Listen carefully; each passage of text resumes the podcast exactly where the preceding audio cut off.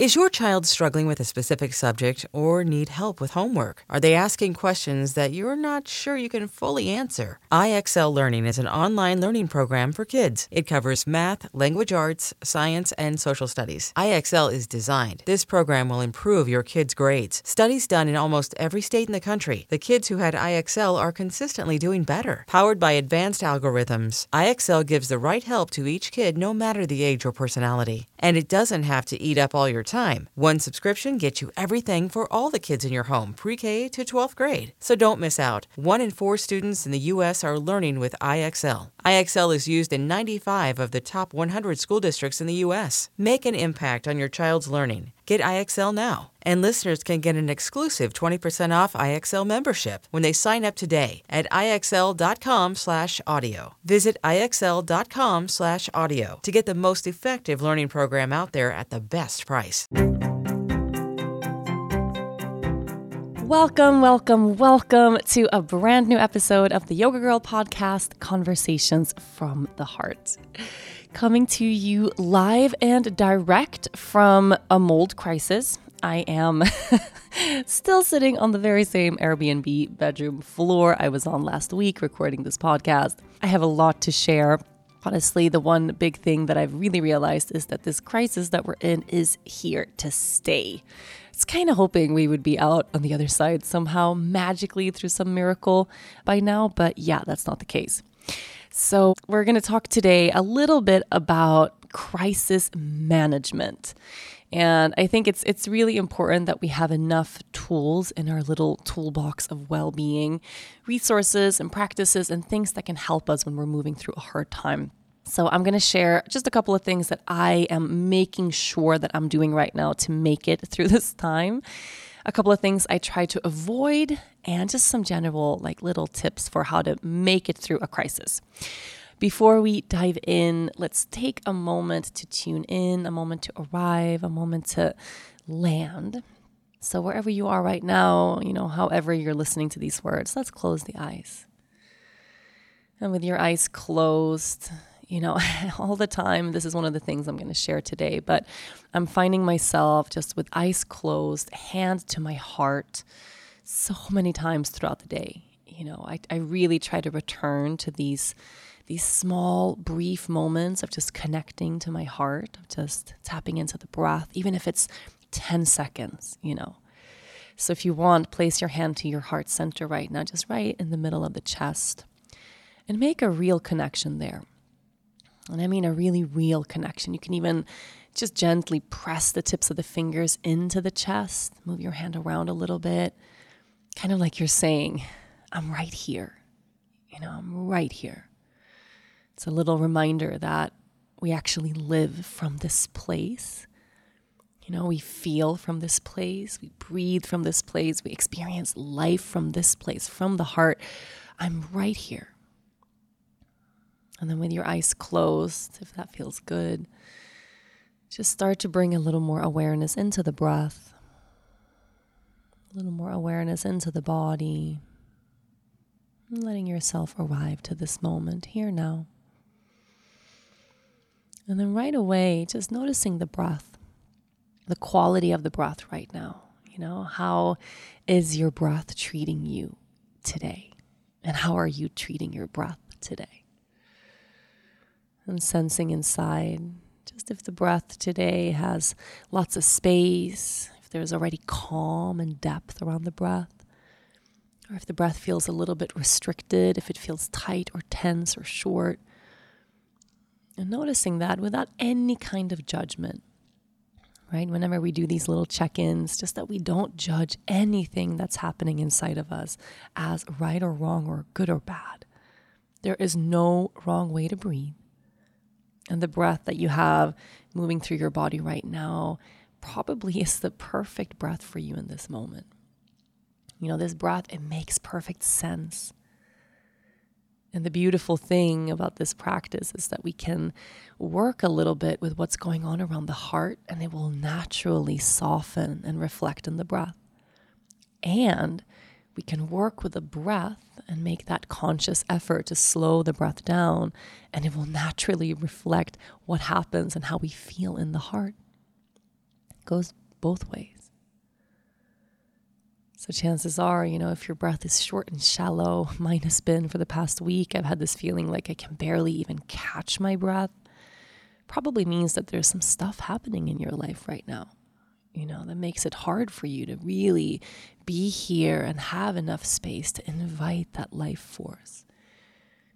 You know, it requires a bit of safety for us to be able to really breathe deeply in that natural, organic way when we lose our sense of grounding or when we lose that stability or safety, it's like the breath goes too, right? So, working with the breath is a really important way to navigate safety again when we're going through a hard time. It's that reminder of no matter what's going on around me, I'm still right here. You know, I'm here in this breath right now. I can land and feel safe and held in my body right now You know, my body is a safe space even when the world around me is not. So, just taking a few moments right here with this breath, this breath is yours, with this body, with this moment. And then maybe giving a little bit more space to just whatever is overflowing in the heart right now. Oftentimes, we have something there that that really needs attention, you know, an emotion, a feeling, an experience, a hurt that just really needs our attention right now. And it's hard, especially if we're not feeling safe right now. It can be really hard to feel held and supported enough to bring that awareness into what's hurting in the heart. So oftentimes we avoid those big things, and then with time they start to overflow.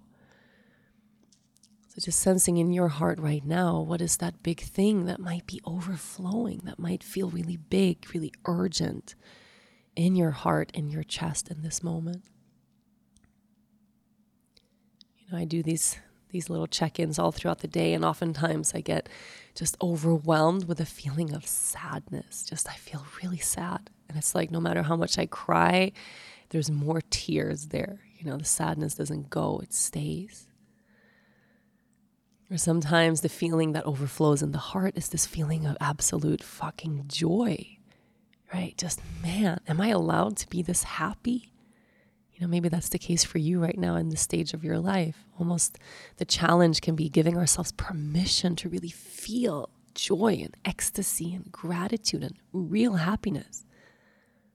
Especially when there's people in our lives struggling and there's people in this world struggling. Are we really allowed to be happy? you know, it can be just as hard to really hold ourselves in a place of joy as it is to hold ourselves in a place of pain. So, noticing just what's true for you, right? So many of us are tuned in in this moment, listening to this podcast. We're going to feel a multitude of different things. So, sensing in your heart which emotion feels the closest right now which one feels like it's about to overflow, or maybe like it's overflowing already. You know, sometimes all we need is that one moment of bringing awareness to the heart, and we just start to cry. It's like the body has waited for us all week, all month, all our lives to just be here and let us feel all of the things that have been hard for us to feel in the past. So, whatever is here now, it's okay. Hmm. I could cry just saying those words. It's okay. It's okay to feel exactly the way you're feeling right now. It's okay to sit here with this body the way your body is right now. It's even okay to sit here and be here the way your life is right now. And you might be in the process of fixing a lot of things in your life. You know, there might be situations unfolding in your life you want to get away from things that aren't okay, something you want to change, something that isn't healthy, that isn't serving you, and trusting that you're in that process, right? Of changing what needs to be changed, of leaving what needs to be left, or of inviting what wants to be invited and held. But we need to carve out those moments in our day where it's okay to just be, right? Where we can put all of that fixing and doing and changing aside and we can just be the way we are and feel the hard feeling and be with the hard thing, right? So, right now, as you listen to these words, any thoughts or you know ideas that you have inside about things you have to do or things you have to be or things you have to fix just put them down. You know right now in this moment there's nothing you have to fix anymore. Really all you need to do right now is just be here. Hand to your heart taking deep breaths feeling what's here right now. Hmm. Now, if it feels good to just stay here with your hand to your heart, eyes closed, stay as long as you like. You can listen to this whole podcast, eyes closed, tuned into your heart space. It's a really sacred way to do anything. You know, we can make everything sacred. Listening to podcasts, sacred practice, you know, if you do it in that mindful way. If you want to flutter your eyes open and just take a moment to look around the room, go right ahead.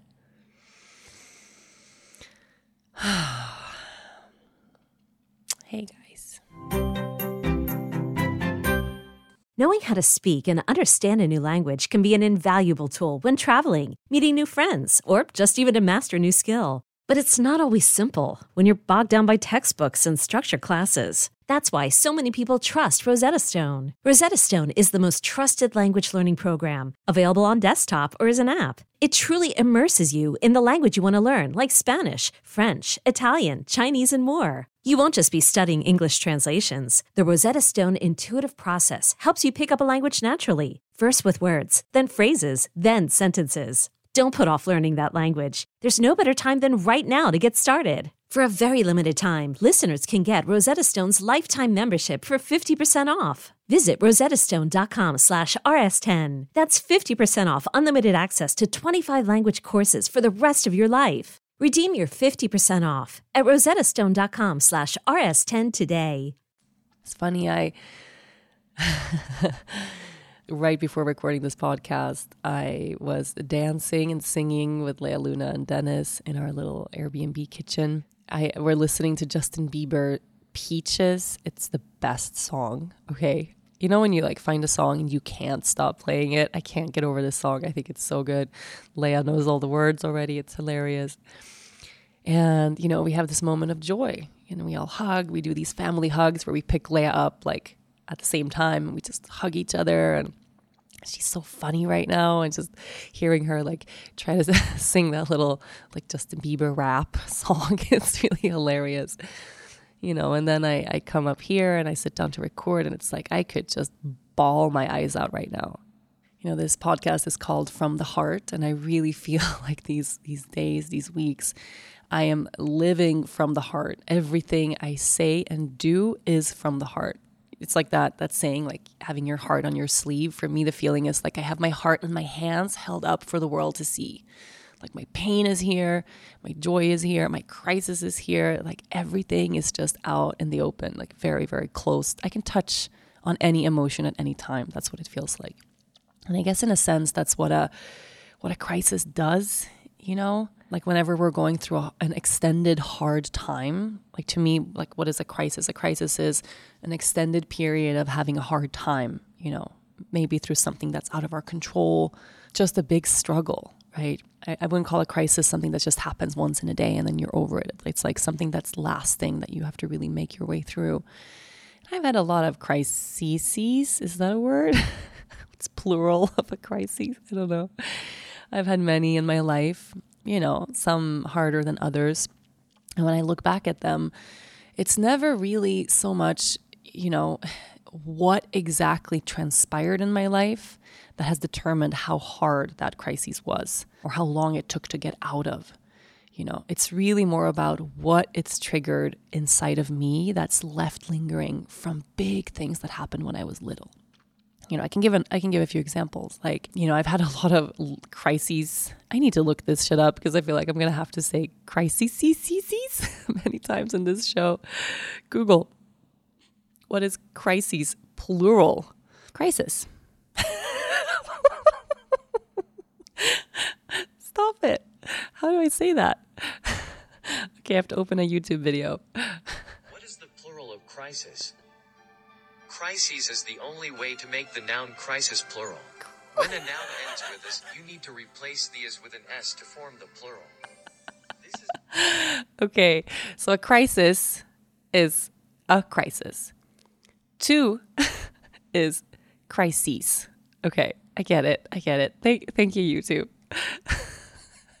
okay, now I'm like, I think everything is ridiculous again. Like I'm back to back to Justin Bieber peaches. Should we just have a dance party and not not talk about crises? so anyway, when I look back in my life, you know, having had a crisis that has been really, really, really hard, it, it is less about exactly what happened. I've had things come my way that were really, you know, really hard, but somehow I overcame them fairly quickly. Like it's kind of bizarre when I look back at that. Like somehow I could just move through and get to the next place. And I think about this thing and people would go like, oh man, I can't believe that happened to you. And actually I, I was I was kind of okay, even though it was very, very, very hard. You know? And it really depends on my state of mind at the time. How grounded was I? You know, how solid was my self-care practice? Did I have support? Did I have people to talk to? You know, things like that. And also age. Of course, things that happen to us when we're little are much harder. We don't have the tools to cope. Any trauma or crisis that happens to us before we're seven years old, you know, is called one of those life defining things. It kind of becomes part of our backbone, like it harms us the most. And then after seven, it's like we have a mature enough consciousness that we can deal with things in a more manageable way and then of course things that happen as adults it's like a whole different different thing right so uh, like a good example of that like i had a 2014 which was forever and always you know will be the hardest year of my entire life. My best friend passed away in a car accident and then she was supposed to be the, the bridesmaid in our wedding so we got married in the same year. It was just so much that happened that year. And then our dog pepper died my grandma died and then my mom tried to commit suicide. All of that happened within a year. Like that was a, an 11 month span. Like all of that all of that happened and I could, like, one of the things that was really shocking to me at the time because there was so much death, right? That the one of the hardest ones, the hardest trauma of all of those tra- traumatic things that came my way in one year was that Pepper died. You know, like the death of my best friend. Like I wrote a I wrote a book about that to love and let go. I mean, it's it it will go down as the the hardest thing I've ever ever had to navigate and hopefully the hardest thing I will ever have to navigate you know? And I and I really was in that place of this grief was so unmanageable and big and large. And then my grandma died and I remember having this feeling of like I can manage that.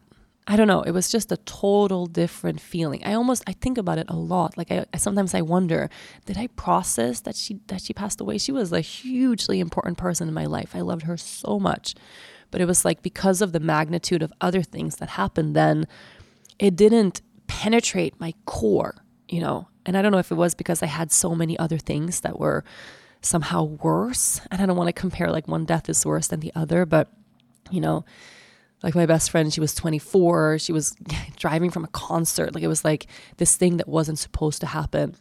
My grandma was old. You know, she lived a really long, really good life. So it was it was a different yeah, felt more like a natural way of life, right? Compared to the this traumatic way my best friend died out of the blue. Which of course, you know, you can make more sense of it when it's an older person. But I just remember that feeling of like, oh, okay, you know, and I think about her so often. And sometimes I think like, did I bypass that grief? Did I really hold her, like the sorrow of of, of not having her in my life anymore? Or did she just kind of get lost in all the grief that was that year? I don't know. And then Pepper died. You know, Sergeant Pepper was mine and Dennis's first dog. And that pain, I, and I was ashamed to say this for a long time, that pain was, it, it felt more like a punch in the gut somehow. It felt more like my heart was ripped into a million pieces than when I found out that my best friend passed away. And the reason for that, and I sat with a lot of shame and guilt for, around that for a long time. Like, why did Pepper's death unravel me? You know, I mean, Andrea's death unraveled me, and I'm still unraveled from it. But there was still this sense of like I could hold on somehow in through that. And when Pepper died, I couldn't hold on anymore. And of course, it was the accumulation of having all of that loss, you know, in such a short time. It was like I had Andrea's death and my grandma and Pepper at the same time. Like I, all of that became one big thing. But for the longest time, I couldn't figure out like Pepper was a dog. Why can't I manage this death? Like I could cry about it right now. I mean, it's been how many years? It's been seven years since he died. And I can literally, like, at the drop of a dime, just cry because I, because that, that death, like, it struck a different chord, you know? And I would, like, in my mind go, like, but he was, a, he was a dog. You're not supposed to be this upset about a dog, like, dying. And I was. It completely made me fall apart. The one time in my life I have ever contemplated not wanting to live was after Pepper died. And I was so confused by this for a really long time and ashamed by this. And like something was wrong with me feeling that way. And, you know, and it took some work, like it took a lot of therapy and, and some trauma groups and things like that for me to really realize the reason that Pepper's death was so hard and to this day will be so hard forever for me to manage and hold is because I feel responsible. You know, I really felt like it was my fault that he died. I still to this day feel like it was my fault that he died. Like I was his mom. I should have prevented it. I should have known. I should have taken a different course of action you know, if I hadn't been so busy that year with the wedding and everybody dying, and if I would have been more present with him, like I have still to this day all of these thoughts in my head about I could have prevented it somehow, you know. And that feeling of responsibility I have had since I was a kid. And not just about him, you know, I've had that feeling my whole entire life. Like it's my job to keep people alive. It's my job to keep the world spinning you know, having a suicidal mom growing up, I always had that feeling like it's my job to keep her happy. It's my job to keep her alive. And then that's translated to everybody in my life. It's my job to hold everyone. Even though objectively in my mind, I know it's not. I'm an adult now. it's my job to take care of my kid. Like, that's it. You know, even my husband gets to take care of himself. like, no other adult is my responsibility at all and I get that in my head, but in my core, because all those things happened before I was seven, right? I was five when my when my mom tried to commit suicide the first time in my life.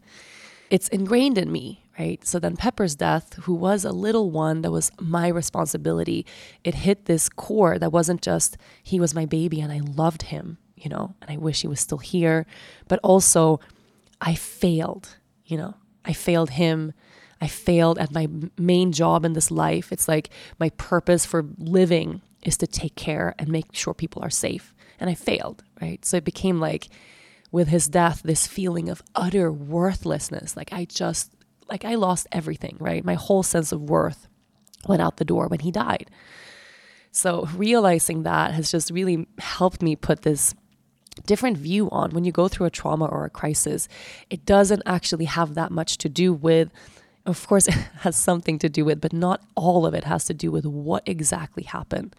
You know, you can have deaths come your way and somehow make it through okay. And then you have something that looks smaller happen and it's like you unravel completely. And I'm sharing this because I've been really contemplating this. There's something around this crisis that we're in right now, which when I look at it objectively, I have been through so many more hard hard things. I've I've seen such worse things in my life. I mean, are you kidding me? Like right now, you know, we've lost our home but it's not like we lost our home in a fire and it's gone and we know we can never get it back. Like the house is still there, right? There's hope. We have toxic mold in the house. We might be really sick. We might also not be really sick. Like I don't have those answers yet. We're waiting for this inspection that's going to happen now April 19th. And then after that, we'll get this report that we can take to, to remediation crews of what needs to be done to fix the mold and to fix the house. And it's not until then that we'll know how much, how extensive is the problem. Is it like we might as well tear the house down? Or you know we have to leave the house. Like we can't afford like we don't know. We might lose the house altogether. We might just lose majority of our belongings. But it's like when i look at this objectively it's like why am i unraveling it's almost like adult rachel is standing there like looking at this crisis like this is not that bad. Like you know get your shit together. It's just a house. But when i get to really hold myself in those really sensitive vulnerable quiet moments this is triggering inside of me this massive, massive feeling of being unsafe. You know, and and and through the traumas and things that have happened to me, especially when I was little, the most important thing for me in my life is stability. Like there's no there, there's there's really nothing else that I that I need to function really well. It's just I need I need safety. Right? This is this is struggle that I navigate all the time, feeling safe, feeling like my feet are on the ground, feeling held, feeling like, you know, I'm okay here. And the way I've done that as an adult is through my home. Right? I have literally like anytime anytime I have left over in my day in my week, you know, I would f- finish a retreat or finish a teacher training and like go do something around the house. Like that's my thing is nesting. I've been constantly nesting in this house for the past 8 years. This house has been my sanctuary, it's been my my safe haven, my stability, my feet on the ground. It's like coming home to this harmonious space that I have created, you know, with with with every mean imaginable. Like this is my my safe haven. And then having that ripped from under me, it just it it it's made me completely lose my ground. And and I feel like the response I'm having to this, it's almost bigger than what's warranted. It's like I want to put on my big girl pants and be like, it's just a house. Okay, we're going to be in an Airbnb for 6 months we will figure this out. And I can't. I can't get to that. I can't even get to that like capable adult headspace of like, here's how we're going to move forward. I feel totally fucking lost. I feel like I'm in a dark sea floating, like looking for a for for a lifeboat and there's none, you know. So and I can share this now cuz like I'm having a steadier day today, but I am crying once an hour all through the day I pause to like fall apart a little bit. And then I pick myself back up and like, you know, go make lunch or pick Lea up from school or something like that. And I still have this feeling all through the day like I'm not okay. Like there's something in this where like I'm not okay. And I also feel kind of ashamed that I'm not okay because I should be okay because I'm an adult and I shouldn't complain. You know, and I've had enough people on social media like tell me to stop complaining and just just deal with it, you know, just build an, you know how many people told me, just build a new house. Like, okay, thanks. That's super helpful. At Alma, we know the connection between you and your therapist matters. But if you're already feeling stressed and burnt out, the idea of trying to find a therapist you really connect with can be overwhelming. That's why Alma's focused on helping you find the right therapist for you. When you browse their online directory, you can filter your search based on the qualities that are most important to you. Then you can book a free 15 minute consultation call with any therapist you're interested in seeing so you can get a feel for whether they're the right fit before you commit to a full length session. Alma also makes it easy for mental health care providers to navigate insurance. That's why 95% of therapists in their directory accept insurance for sessions. So you can find care that's affordable without stressing about the paperwork. You want to talk to someone, but not just anyone. Alma is there to help you find the right fit. Visit helloalma.com slash therapy60 to schedule a free consultation today. That's helloalma.com slash therapy60. So where we are right now you know, I, I, it's been two weeks now. We have two more days in this Airbnb. Then we don't know where we're gonna live. And then we have from April on, we have a friend of ours is is renting us his house for like half the price he normally rents it. It's like a huge super favor. So we're gonna have at least two months in this one same place, which I hope will help us ground a little bit. And the hard part is that we don't have any answers. And there's gonna be this span of at least like six weeks where we don't have any answers. We can't have answers before this inspection is done and we get these test results back. Like we won't know. And no matter what I do, it's like the universe is just telling me like you got to you got to hang out in this big dark sea and just float, you know. It's like I try to find something constant. I try to find something sure. Like I, I just want to know what to do and I don't know. I'm in the not knowing and apparently I'm supposed to remain in the not knowing. And that's it. I know that. Like my whole struggle now is just accept that that things are out of control. Things are out of my control. I can't fix this right now and I'm going to have to linger in this hugely uncomfortable inability to fix anything for an indefinite period of time. we might not have a home for the rest of this whole year. Like I really don't know. We might end up having to move to another country. We might end up losing all the money we have. We might end up like not I I don't know, right? I, I don't know. you can tell by my voice how hard it is for me to just accept that I have to dwell in the not knowing. So, yeah, that's where I am. And over the past couple of weeks, I have landed on a few things that are really helpful. I've also landed in a few things that are really unhelpful when it comes to navigating a crisis or a crisis of any kind. And I want to share a couple of them with you. Just because I, I, I also I have this feeling that a lot of people are going through a weird ass time right now. I don't know what to tell you, but I have a bunch of friends of mine are like, yeah, the, these this month is the strangest month. Like everyone was thinking that 2021 was going to be better than 2020, and for a lot of us, it's worse, right? It's like crazier, and it feels like it makes less sense because we made it through, or we're still. I mean, we made it through a year of a pandemic, and then still other hard things are happening. Like, what is going on? I remember talking to my astrologer, Deborah. She told me that 2021 isn't going to be a cakewalk. She was like, it's going to be hard until May. May will come and we will feel lighter. And like, I know it's still, still March. so we have a little ways to go, but it's hard, you know. So if you're going through a hard time, if you're going through a crisis, crisis, sorry, one crisis at a time. one crisis, two crises if you're going through a crisis, one of the most helpful things to do, or something that you really have to do, first of all, is to identify that you're in a crisis. And this, I think, is something that a lot of us just we forget, right? We're so used to being resilient and strong, and then something really hard comes our way. We just roll with the hard punches, like we just roll with the hard things, and and one hard thing leads into another hard thing, and then all of a sudden life just feels really, really, really hard but we try to maintain the same level of productivity. We try to remain the same level of, of life and lifestyle without actually acknowledging that, hey, I'm in a crisis right now.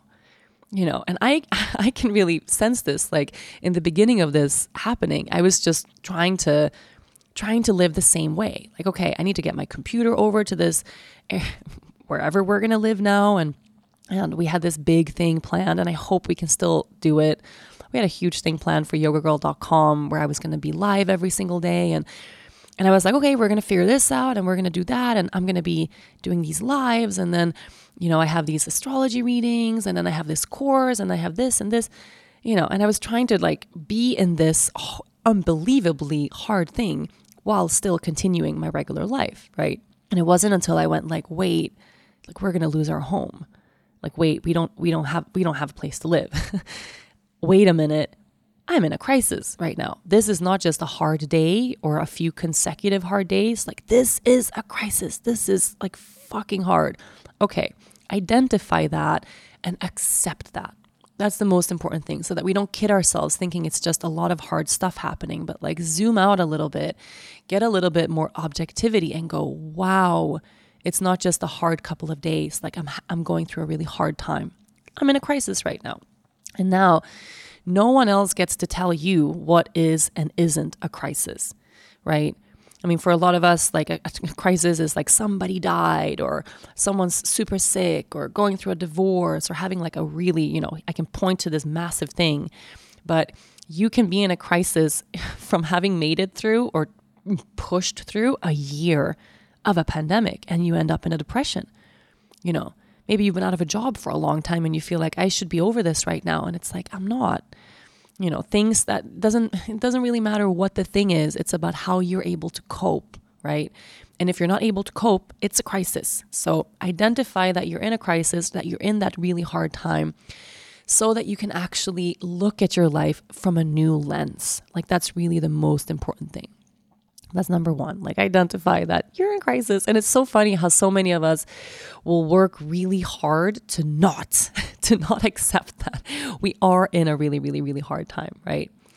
And then the reason we want to do that is to, get to the thing that the next thing for me, which is is is the most important thing to do, is once you've identified that you're going through a really hard time right now, this is not regular life with a couple of hard things thrown in. Like this is a crisis is to lower your expectations of yourself. I mean, right away, it's like you can't expect to function and be as productive and creative and function at this normal level, whatever normal is, of your day to day life when you're in a crisis the way you would when you're not.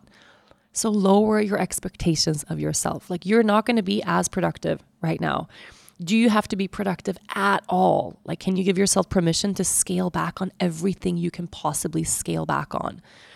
For me, lowering expectations of myself meant like I had to cancel that thing, the big thing we were going to do on yogagirl.com. I had to go to the team and go, I can't, you guys, like, I can't pull this off. I probably could because I've I know what it's like to push myself really hard through really hard times, but this is not healthy for me, right? And it's going to add this other huge layer of stress to be in this massive crisis, not have any ground, and then go live every day and be like, "Hey everybody, how you doing?" Like, no, I can't do that. Like that's not no. So lower my expectations of myself, canceled all my commitments, canceled all my podcast guests, canceled my astrology readings. Like I just like it's not going to be the end of the world. No one's going to die because I, I I push things forward a few months, you know, in time. I actually have the luxury to do that, so why not do it, right? Anything you can move or cancel or reschedule, do that. Just give yourself that break so that you can actually focus whatever energy you have on managing this time, right? Getting through the day.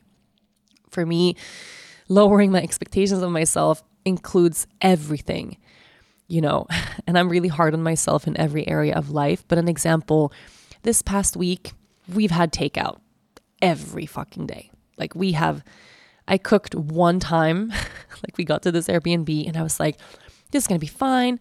I'm going to do grocery shopping. We're still going to eat healthy. We're still going to cook. We're not going to like, you know, eat, eat takeout every day. Like, no, no, no.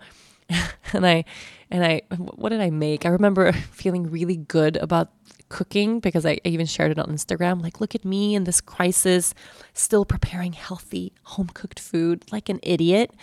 I made like oven baked sweet potatoes and quinoa and some salad. Like, I don't know what I was doing. And there was no cutleries, like no silverware in this house, like cutting board. Like there was just, you know, you know, you know, like an ill-equipped Airbnb kitchen you know, and I'm like trying to get by, like trying to peel a potato without a potato peeler, and like I can manage. And it's like, why am I doing that? Why? What am I trying to? What am I trying to, to pull off here? Like, stop. Lower your expectations. Eat the fucking takeout, right? Eat the takeout. Lea's diet, you know, in the past week, like I've had to lower my expectations a ton. Like normally we would eat slow cooked oats in the morning with like homemade apple apple jam and like you know just stuff that I take a lot of time to make and we have a lot of stuff at home and you know we don't have anything right now. She's not going to be eating slow cooked steel cut oats. No. She's eating fucking cereal in the morning, right? So that's a part of that. Just lowering your expectations of yourself overall in every area of your life so that you're not adding more pressure and judgment onto something that's already really, really, really hard. So that's a, a really important thing. This episode is brought to you by Progressive Insurance. Whether you love true crime or comedy, celebrity interviews or news, you call the shots on what's in your podcast queue. And guess what? Now you can call them on your auto insurance too with the Name Your Price tool from Progressive. It works just the way it sounds. You tell Progressive how much you want to pay for car insurance, and they'll show you coverage options that fit your budget. Get your quote today at progressive.com to join the over 28 million drivers who trust Progressive. Progressive Casualty Insurance Company and Affiliates. Price and coverage match limited by state law. The next thing that is really important, I think probably one of the most important things when you are going through a hard time is that you get back to basics. And when I say basics, I mean basic needs. Drinking enough water in a day, eating food. Okay, I'm just gonna say eat food, not eat raw vegan, super crazy food, not eat superfoods, not eat healthy foods, eat food. Okay? Put food in your mouth, swallow that food. Eat your eat food. eat your body, nourish your body, eat food. Right? Back to basics that you drink way more water than you normally would if you can. Whenever we are going through a hard time, the body needs more hydration. Literally, like water cleanses the body, not just physically and physiologically, but emotionally too. It's like drinking enough water in a day. It ensures that we function on every level physiologically, emotionally, energetically, mentally. Like our brain needs hydration right? So, what I do is I have these big jugs of water and big bottles of water, and I'll fill them all up in the morning and just place them around the house. And I do that at home too, but I'll have like my cute little mason jars with lemon, and I'll make a pitcher of water with cucumber. Like, I'm not doing that. I just have big like jugs and like refillable water, bottles of water, one in every room around this Airbnb, so that whenever I end up in another room, I'm like, oh, there's water here, and I drink some water. I make sure I never leave the house, even if I'm just going around the corner or I'm going to the store or whatever. I don't leave my house without a huge thing of water, just so I'm reminded to drink and drink and drink and drink and drink. Because oftentimes when we are going through a hard time, we forget about these basic things, right? We stop taking care of our own basic needs. So drink the water, eat the food. Don't beat yourself up around what kind of food you're eating. Just eat fucking food. Any food is good and like shower, you know, take care of yourself as much as you can, honestly. For me that that the, the, feeling of like water being cleansing, I also know that taking a shower or taking a bath or just being in water also helps to cleanse the energy of the hard thing. So whenever I've had like a really big cry or when I've had a big fight with Dennis, I mean this could be a whole podcast with him on its own, but we are having a hard ass time right now.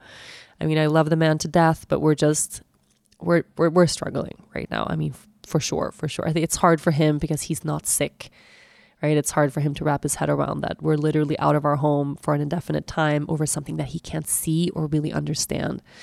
So, yeah, that's hard.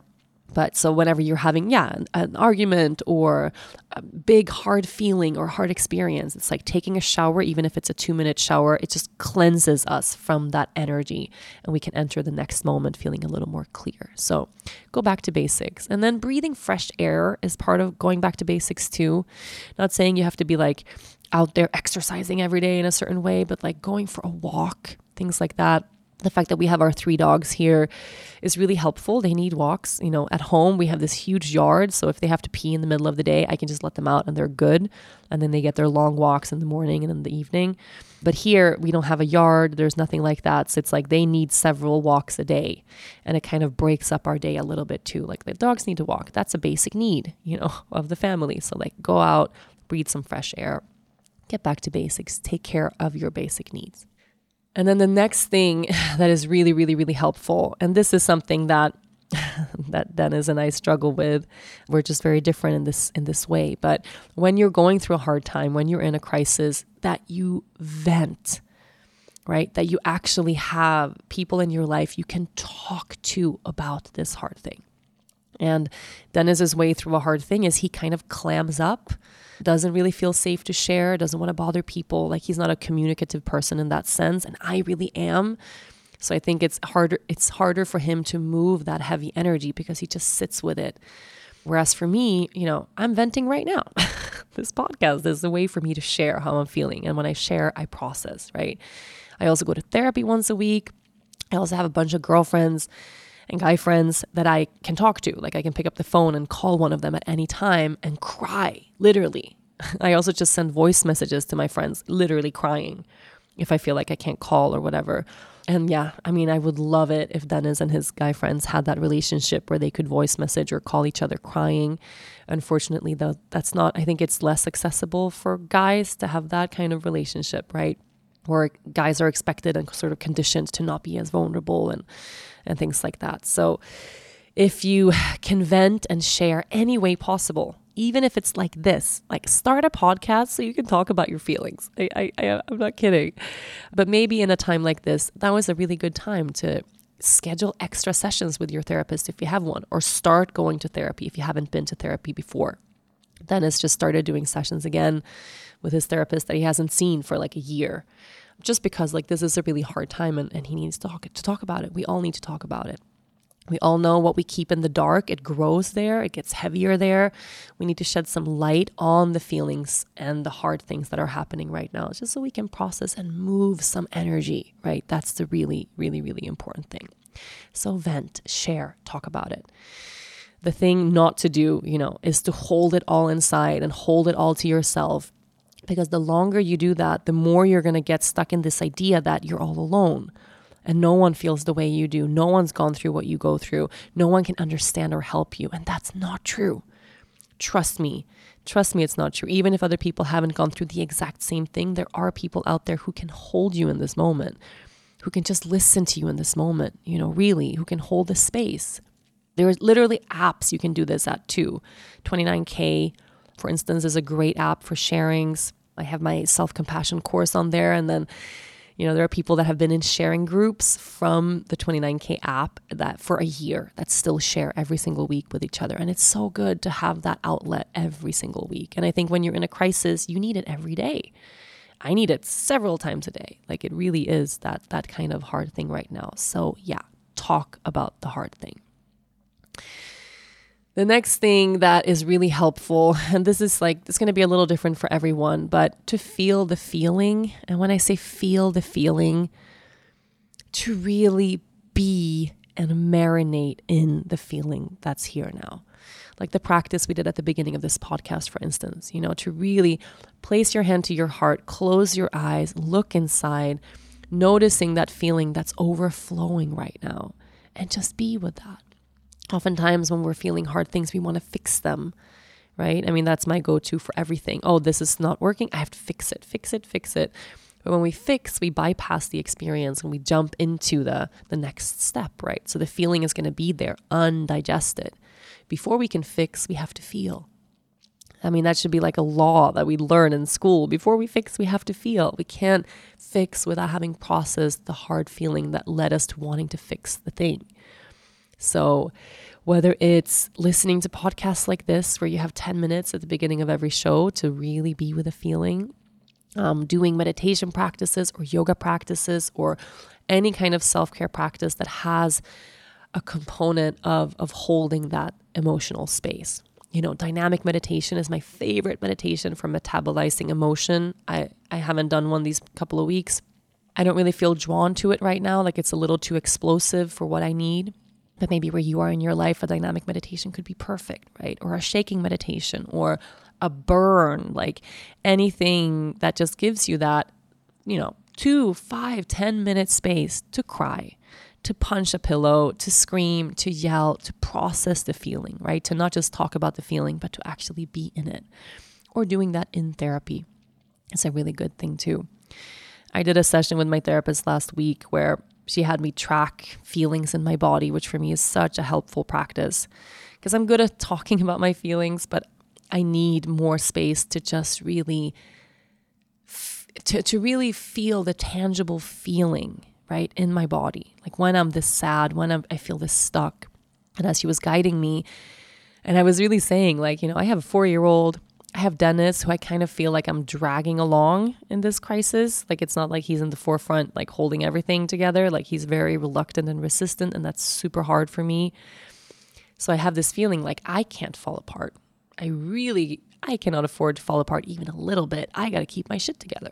I don't want Lea. She's already, she already knows something's wrong. You know, we've explained to her like there's something broken in the house like we have mold in the house, and she knows mold from seeing it on fruit. Like, ew, yucky.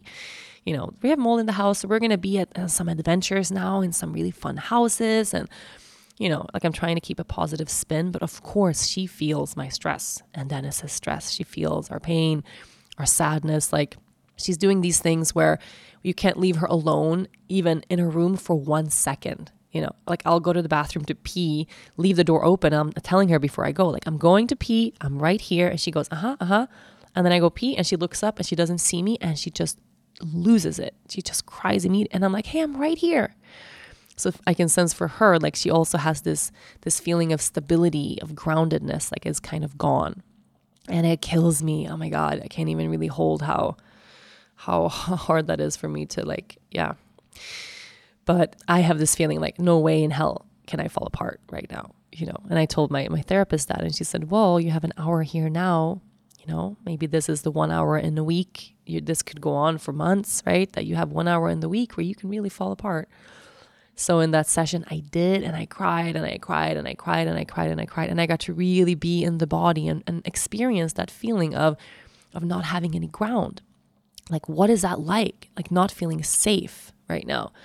And the feeling for me, and I keep feeling this throughout the day, it's kind of like like I'm cut off from the waist down.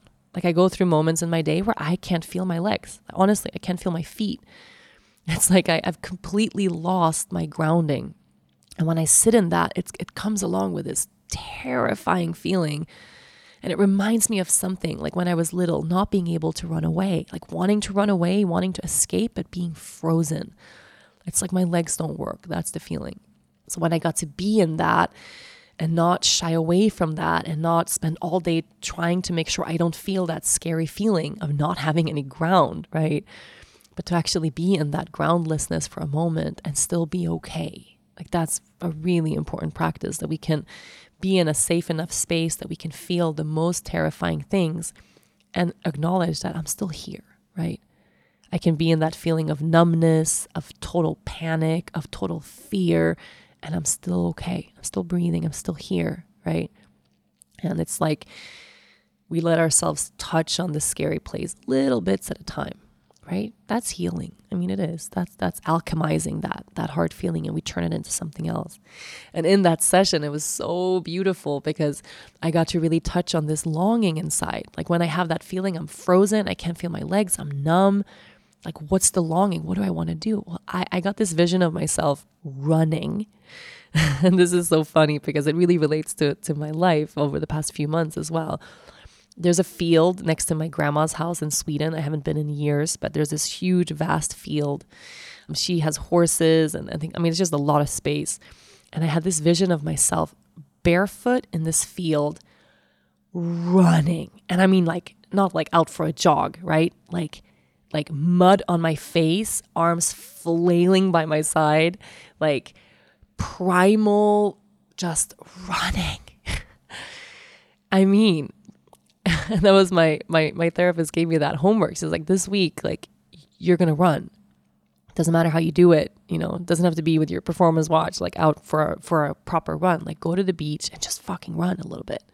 You know, take your shoes off, be barefoot, and just run.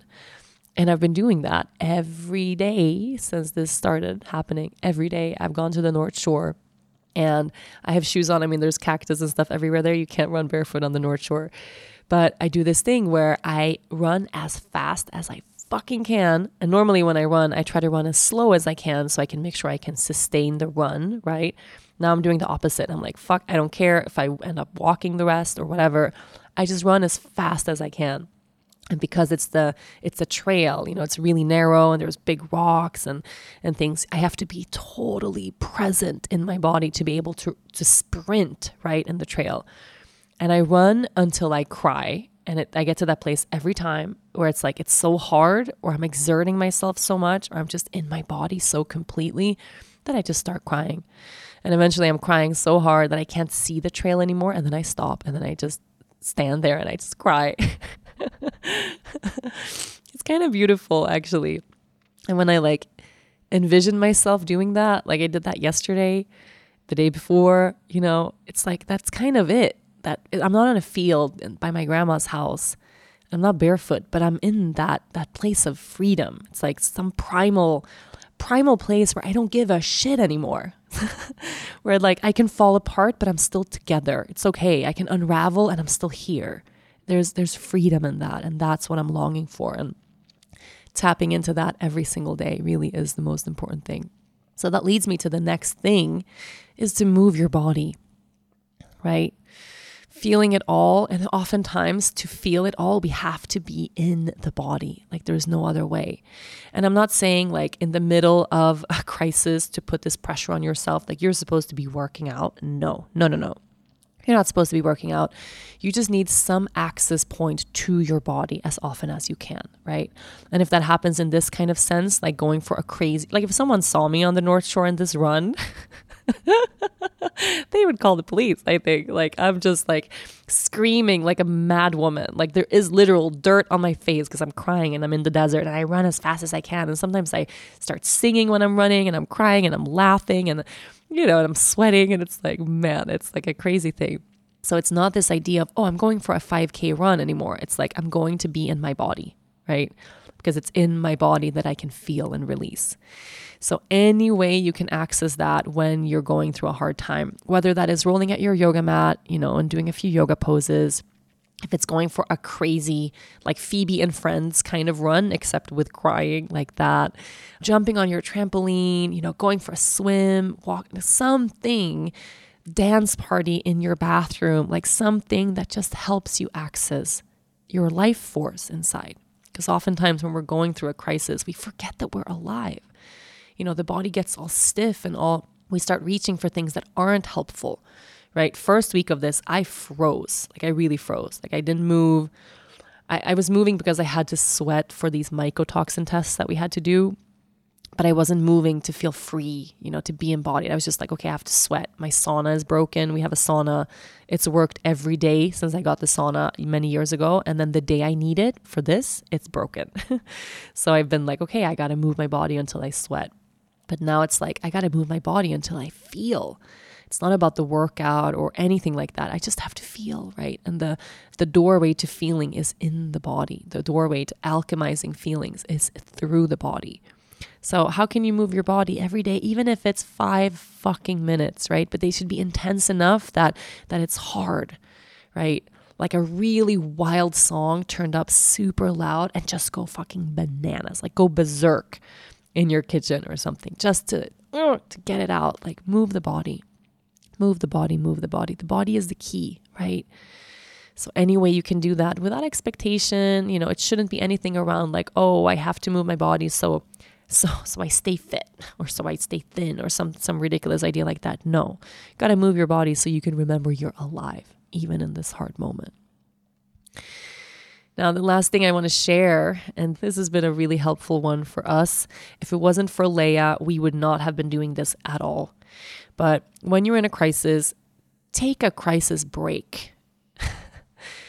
take breaks when you can to put all the fixing that you have to do to get through the situation that you're in, put it all away, put it all aside, and do something completely unrelated just for the sake of having fun.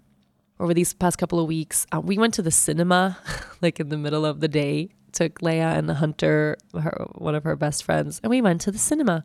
And we bought a huge thing of popcorn. We watched Raya and the Last Dragon, which was so good. I cried so hard. Lea kept turning to me, wondering why I was crying so much. Like she, she kept thinking she didn't understand the movie because I was crying an unproportionate, in proportionate amount. Like something would happen and she would like, oh, and then she looks at me and I'm crying. She was like, but wait, mom, what actually happened? And I'm like, no, you're right. It was just that, but I'm just crying a lot. Like it was a really good movie. But just to be there, like having popcorn, we drank a beer. Dennis and Olivia and I, the kids had like huge thing of popcorn and we just like put our feet up and like really, really, really enjoyed that movie, like had fun, right? We've taken breaks to just go to the beach for a couple of hours and just swim and lie in the sun and like not talk about anything mold related or house related or living related you know, taking breaks from your crisis to do whatever, you know, to be with a girlfriend, to go for coffee, to go have a glass of wine, to watch a movie, to to whatever, you know, do normal things that you wouldn't do if you weren't in a crisis, like to still still do those things, right? Chances are that that that, you know, you spend all day, like that's what happens to me. I spend all day from the moment I wake up till the moment I go to bed trying to fix something. And that shit is exhausting, like so exhausting. So, and this I can add as like a little bonus thing. It was actually my acupuncturist told me this yesterday. Um, like I'm feeling good physically. Today I'm having kind of a bad day. I don't know why. I'm just a little snotty and a little coffee, like I'm coughing. Not that I'm drinking coffee, except I am drinking coffee too. And and I went to my acupuncturist yesterday and I was feeling low and just tired. And she told me the whole reason of everything you have going on in your body right now, of course, it relates to mold, it relates to all of this, and you were sick. And she says, the biggest issue you have right now is you have a lot of heart fire. And I'm like, heart fire? Like, this is Chinese medicine, right? I'm like, okay, so does that mean like I shouldn't drink coffee? Maybe I shouldn't be eating certain things? Like, should I be working, like running? Le- like, I don't know. I'm just thinking maybe I should do less active, like, you know, foods and things like that.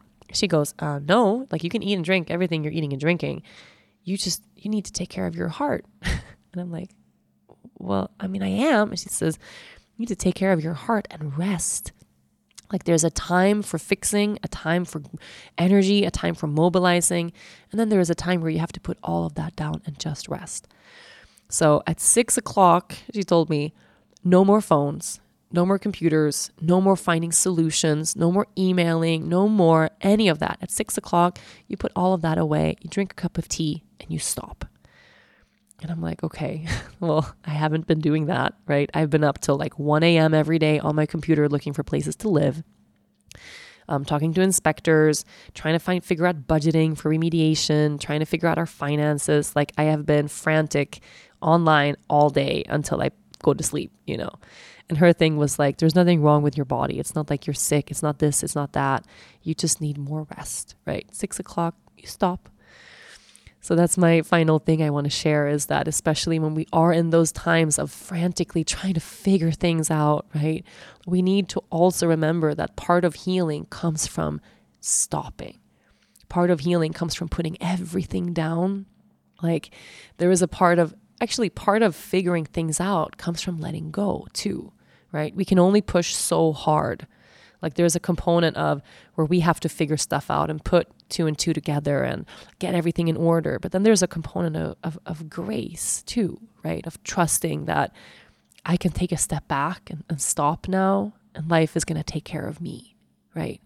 It's not up to me to move every piece of the puzzle into the right place. Like at six o'clock, I can stop. I can rest so that my body can heal so that I can detox from all of these these toxins and things that I need to do uh, or that I want to do as well, right? To get to a place of healing. Like I need to rest to get to that place. So at some point there's also that that letting go. And that's a hard thing because we can't do it, right? We can't force our way or push our way to letting go. Letting go happens out of grace when we put everything down. So that's something that I'm really wanting to do, you know, is to get to that six o'clock place every day and just put things down, right? To not, to stop trying, you know, to accept that I don't know, I have no answers. We're in the sea of knowing. I have no ground. I don't feel safe. I have no stability. And that and that's where I am, right? That I at some point have to just accept that and let it all go. so those are my little tips. It's funny, I'm giving you guys advice and I'm like, I don't know anything. I don't know if I'm going to make it. I'm losing everything. But those are the things that I feel are helpful, you know, because I could go about this another way too. You know, I told Olivia yesterday, like, honestly, if it wasn't for Lea, I would be on a couch, like, eating Ben and Jerry's, and I'm talking like five pints in a day eating chips. Like I wouldn't have a single vegetable in a day. I would drink wine every night. Like I would want to get to that place of being just a little tipsy, like not drunk because I don't like being drunk, but like a little tipsy every day. So I don't have to feel, right? So I don't have to like worry. Just numb myself with something, with food, with alcohol. Like I have this longing to like binge watch a show I don't even like. have you ever had that feeling? Like basically the the urge I have is I want to numb myself and I'm not right? I'm not doing that. And if it wasn't, I mean, it's a huge piece is like thanks to Lea. Like we, you know, she needs me. It's like it's like the, the thing about being a parent is you can't just fall all the way apart, right? I still need to pick her up from school and like be an adult and be a parent and be a human. And I'm really fucking grateful for that because it means I'm drinking the water and I'm doing my cry running and like turning my phone off at six o'clock and like, you know, putting one foot in front of the other and making it through. So anything that, anything that just keeps that little bit of light in our lives in a hard time, it's like keep your eyes fixed on that point, you know. I'm keeping my eyes and my heart on Lea. And I know there will be a time where we're out on the other side. And I know because every fucking time, you know, I'll be here recording a podcast sharing the epiphany I had from going through this really hard time. so I can't wait for that time to be here, but also for this moment at least, I'm okay being right here. Thank you so much for tuning in. And I love you. You know, this hard thing that you're going through, you're not alone. You're really not alone. And I'm holding you in my heart and just feeling your presence and feeling your light. Wherever you are, I'm right here with you. I'll see you next week. Thank you so much for listening to this week's episode, and a huge thanks to my sponsors. Please support them the way they support this podcast. This has been a presentation of Cadence 13 Studio. If you enjoyed this episode, please listen, rate, review, and follow all episodes of the Yoga Girl podcast, Conversations from the Heart. Available now for free on Apple Podcasts, Spotify, radio.com, and wherever you get your podcasts. I'll see you next week.